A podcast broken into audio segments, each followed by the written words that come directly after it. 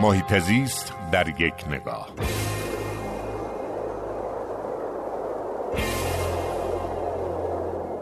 دو سالگی سشنبه های بدون خودرو هفته گذشته در شهر عراق و با حضور شهردار اون شهر رئیس شورای شهر و برخی دیگر از مقامات شهر عراق جمع زیادی از مردم و دوستداران دوچرخه سواری و همچنین معاون شهردار اصفهان برگزار شد.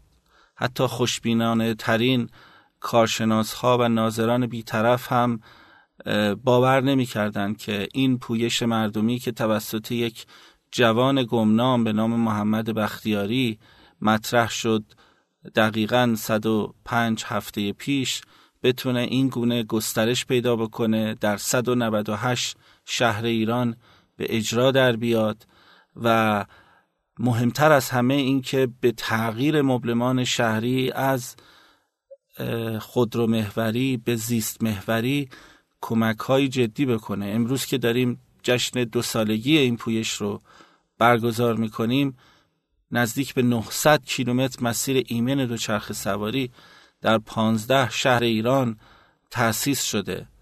و ما شاهد این هستیم که در استانهای خراسان شمالی و لرستان عالیترین مقامات استان یعنی استاندارها تمام تلاش خودشون رو دارن می‌کنن تا مردم بیشتری رو تشویق بکنن به ترک استفاده از خودروهای شخصی و استفاده از وسایل حمل و نقل عمومی پیاده و دوچرخه. در استان لرستان استاندار گفته که هر کدوم از کارمندای من که بخوان از دوچرخه استفاده بکنن هزینه دوچرخه رو من می‌پردازم برای اینکه تشویق باشه برای اینکه کارمندان از دوچرخه استفاده بکنن. در خراسان شمالی علاوه بر مرکز استان بجنود در تمام های استان کمیته ترویج فرهنگ دوچرخه سواری راه افتاده و مسیرهای ایمن داره برای اونها فراهم میشه.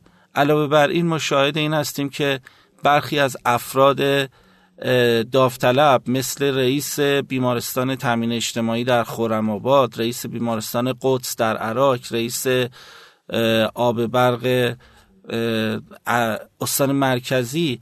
اونها هم دارن تلاش می‌کنن با اهدای دوچرخه و یا با انگیزه هایی که ایجاد می‌کنن تا کارمندان خودشون از خودروهای شخصی کمتر استفاده بکنن. خوشبختانه شاهد این هستیم که در مدیریت جدید شهرداری تهران به موضوع ترویج فرهنگ دوچرخه سواری داره جدیتر توجه میشه.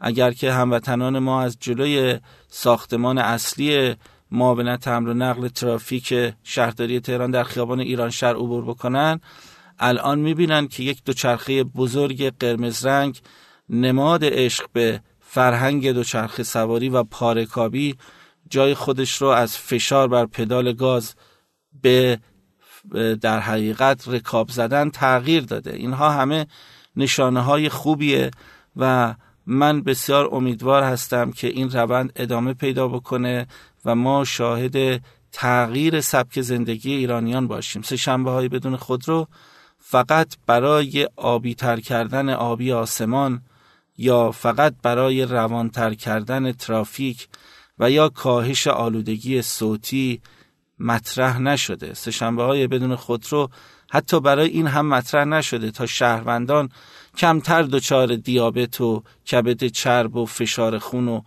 سکته های مغزی و قلبی و ناراحتی های ریوی بشن و سالمتر باشن.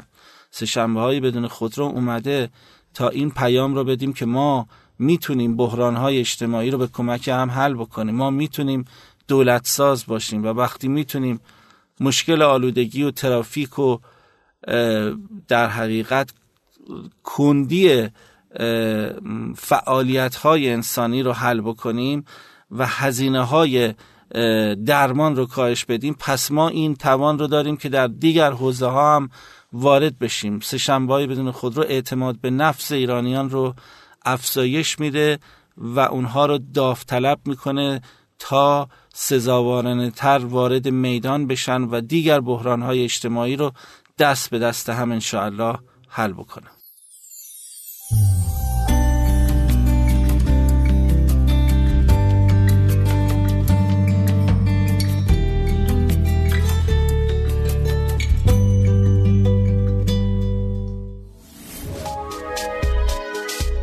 شنوتو سرویس اشتراک گذاری فایل های صوتی www.shenoto.com